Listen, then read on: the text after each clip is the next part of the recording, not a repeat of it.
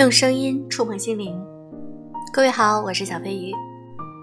这段时间坚持录节目，有了很多的收获，也认识了很多新的粉丝，还有你们一直陪伴着我，非常感谢。如果你喜欢我的节目，可以点赞、评论、转发，每一条我都会认真看。今天我想和大家分享一篇来自于作者艾米亚的文章。盗版瑜伽背后是一种伪造的生活。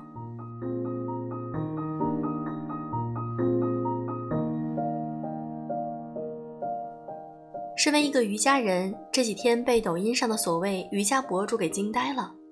美女主播们为了赚流量，拼命把瑜伽通过简单粗暴的杂技表演放送给了大众，群魔乱舞。对此，抖音上理智尚存的几位瑜伽人说了真话。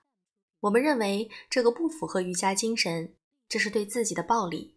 更有人说康复理疗科欢迎你，没错。假如这群人从来就是这么认为瑜伽的，可以说无知者无罪。但假如他们知道瑜伽本质是什么，而为了追求一种速成、一种利润，那这其实叫作恶。毕竟每个这种视频背后都悄悄地带着一个小链接，一件东西只能赚一块钱。但可以卖给十万个人，这个叫做流量生意。有人把瑜伽做成了流量生意。眼前的黑不是黑，你说的瑜伽是什么瑜伽？我想对所有看我文章的朋友说：假如你生活在三四线城市，某些瑜伽教练拼命的告诉你痛则不通，拼命告诉你拉筋就对了，这是害人。假如你是一个从来没有接触过瑜伽的人，请不要对着视频练习，请不要对着视频练习，请不要对着视频练习，这是害己。我写作十年，第一次邀请大家转发，把这篇文章转给那些从来没有财力、没有精力接触好的瑜伽老师，却只觉得瑜伽减肥的人群里去。假如你真的只是想用瑜伽去减肥，我建议你去跑步、跳操，至少无大碍。但是瑜伽练偏了是会伤害自己的。我要告诉你，真正的瑜伽不仅仅是体式，它关乎世界观和价值观，它关乎一个缓慢的过程。这个过程你需要认知，需要洞察力，最主要的，你需要一个真正有慈悲心的老师。而能够接触到这些，说这句遭人打的话，都需要你好好多读点书，哲科、真理、历史、文学。去读那些历久弥珍的东西，因为如今人们的生活方式其实已经关乎认知。再说的露骨一点儿，已经关乎你的智商。商品社会，未来你每一刻其实都是在缴纳一定数量的智商税。每一刻，你都需要鉴别这个时代推到你面前的东西什么是垃圾。比如对着视频练瑜伽，就像你自己在家把沙发放在四个轮子上，就以为自己在造汽车。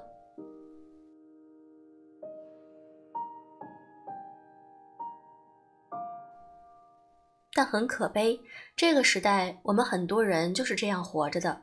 这已经无关瑜伽，而是提醒各位，在这个流量时代，我们对一件事情的认知，通过视频能肤浅到什么地步？就像这个世界上本来真的有很多好东西，比如佛教，比如修行，比如瑜伽，比如茶，比如沉香木，比如红酒，中医、养生、精油。比如一切一切缓慢时光里沉淀下来的东西，但是当一个同学的母亲抛下年迈的家人，每天去吃斋念佛，这就已经是伪佛学；当中医变成无处不在的大师，排毒治癌症、活百岁的手段，这就已经是伪中医。比如精油，它舒缓、安宁，给人愉悦。但是就像上次我们一个很优秀的精油老师说的，有人问尿血了用什么精油，老师说。神经病，赶紧去医院看泌尿科。还比如身心修行，有一次一个学员在群里说老婆发烧了，冒冷汗。另外一个人说抱着他说我爱你。我说这跟爱不爱没关系，这是病，得吃药，得治。是的，在快速传播的时候，随着信息一层一层的下沉，人们的认知对其一层一层的筛选。认知水平高低不同的人群的加入，以及怀着各种不可告人的目的进入这个行业。到了最后，我真的不能够保证最晚接触到很多事物的人还能不能体会到这件事的真相。比如瑜伽，到了最后，它就从体验变成了凹造型、玩杂技。而更可怕的是，有些人一辈子没机会接触到真的东西。是的，这关乎生活水平，关乎体验。可是，假如新媒体平台真的还残存一点什么良心责任，难道不是要通过这件事情来提醒大众？如果没有审美力是绝症，在这个时代，不具备对新生事物保持去伪存真的辨别能力，才真的是一场慢性自杀。假如在这个时代，年轻的你身为个体努力还有什么意义？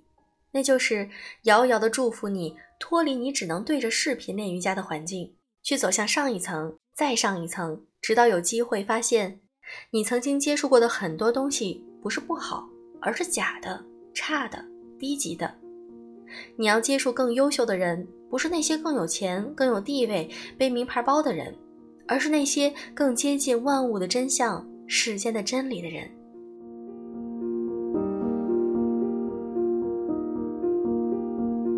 流量时代的好处，的确是让你能够快速的知道一些东西。比如一场抖音，让日活千万的人知道了瑜伽是什么。但是你要懂得这件东西究竟是什么，几乎是一场运气和一场修炼。有一次，我带我妈去旅游，她说了一句非常经典的话：“你带我看到的广州和旅行团带我看到的广州不一样。”当然不一样。旅行团的广州是拥挤的大巴，卖三千块一条玻璃手链的礼品店，是裹着面粉的手打牛肉丸。我带他看到的广州是遥遥的广州塔，是停在黄埔军校里面的旧炮舰，是伸手触摸站在珠江岸边的清风。还比如，公众号是好东西吗？当然也是。但是有一次，我拿我阿姨的手机翻了一下，简直是崩溃。阿姨好歹也是个那个时代受过高等教育的人，临近退休的国家干部，手机里二十几个公众号，我算了一下，几乎有一多半是伪大号。这些大号多半顶着“人民某某”“国际时政某某”，传播的却是茄子绿豆防癌之类的信息。我深呼吸着问他：“你究竟是哪里关注的这些信息？”他说：“都是同学群和同事群转发的。”他简直没有渠道去接触到新的事物，所以从那以后，我的任务又多了一条：给我们家的老年群体做信息打假。所以有读者问我：“那怎么区别这个事情是不是假的？”我想说，这个世界上真知大道其实都很简单，实施起来三条：一，面对任何新生事物，都一定有它合乎科学逻辑的本质，这个能力叫洞见，叫洞察力。拨开层层的包装，撇开花里胡哨的吹嘘，去看看这个事情的本质是什么。我拿到一个新玩意儿，我首先会问问这是什么，然后类比，去培养自己具备一种最少必要常识。什么叫做最少必要常识？像我问你，减肥的本质是什么？是消耗大于摄入。当你深谙这一点，一切一切市面上的妖魔鬼怪，什么代餐，什么奶昔，什么神奇药粉，什么排油排毒，都无法离开这个最少必要常识。二，尽最大能力去接触真的东西，不要买盗版书，不要刻意背假包，宁愿排队买正规票去看文物展览。宁愿攒钱，宁愿先挨穷，宁愿奋斗，去购自己真正喜欢的东西。不要退而求其次，不要将就，因为当你欺骗世界，他也会欺骗你。他将令你沉浸在一种粗劣，并且安于这种粗劣。当你习惯了这种粗劣，那你就会忍受粗劣，迷失掉你的感知。从此，你会慢慢丧失掉对这个世界的真善美的触碰。我是真的相信人的额头之间有第三只眼，这是洞察的眼睛，这是穿透所有伪劣，能够看到真实的感知力，缺乏辨别真善美的能力。当人习惯了粗劣，你就会错过真正的爱情，因为它朴实，你就会被花里胡哨的渣男所忽悠，被一个名牌包迷惑，会被速成瑜伽给打动，而错过真正的健身之道，因为它需要克制与忍耐。你会被包装精美的减肥药欺骗。你会沉浸在虚荣的爱情里，夸大的传销。有个潮汕朋友跟我说，潮汕人人都是好厨师，白灼、清水、现杀牛肉，只因食材新鲜，去了别的地方没法吃饭。卖新会陈皮的老板跟我说，他们自己从来不喝小青柑。我问为什么，他们笑笑不说话。我过了三十岁之后啊，常常觉得很感恩，因为我能嗅出那些很差的东西了，那些带着哗众取宠、一秒速成的事物。这个能力促使我离那些真善美的人与事越来越近。我渐渐体会到，所有的高级的事情里面都藏着相伴时光的汗水与寂寞。我开始懂得，所有长久的东西、真实的东西、美好的东西，都带着克制与冷静的气息。所有的垃圾食物都是甜的，而精酿咖啡、茶叶、雪茄、烟草通常是苦的。一如故宫的师傅做文物修补，讲究去去火气，人也一样，能给你滋养的人通常低沉有力、缓慢、严谨、克制、自律。因为低级的快乐很畅销，高级的愉悦带着苦味儿。好好吃饭，说话低沉。不强求、不拉扯的人，往往具备善心。比如，人生就是一场瑜伽，带着缓慢和悠长的气息，让你了解疼痛，宽恕自己，吐纳自在。它不是把脚放到头上去，而是那个过程。用心去感受，在这个浅薄的世界里，尽量深刻的书写，深刻的活着。用心去练瑜伽，在那些体式之中。尽量体会到人间和宇宙。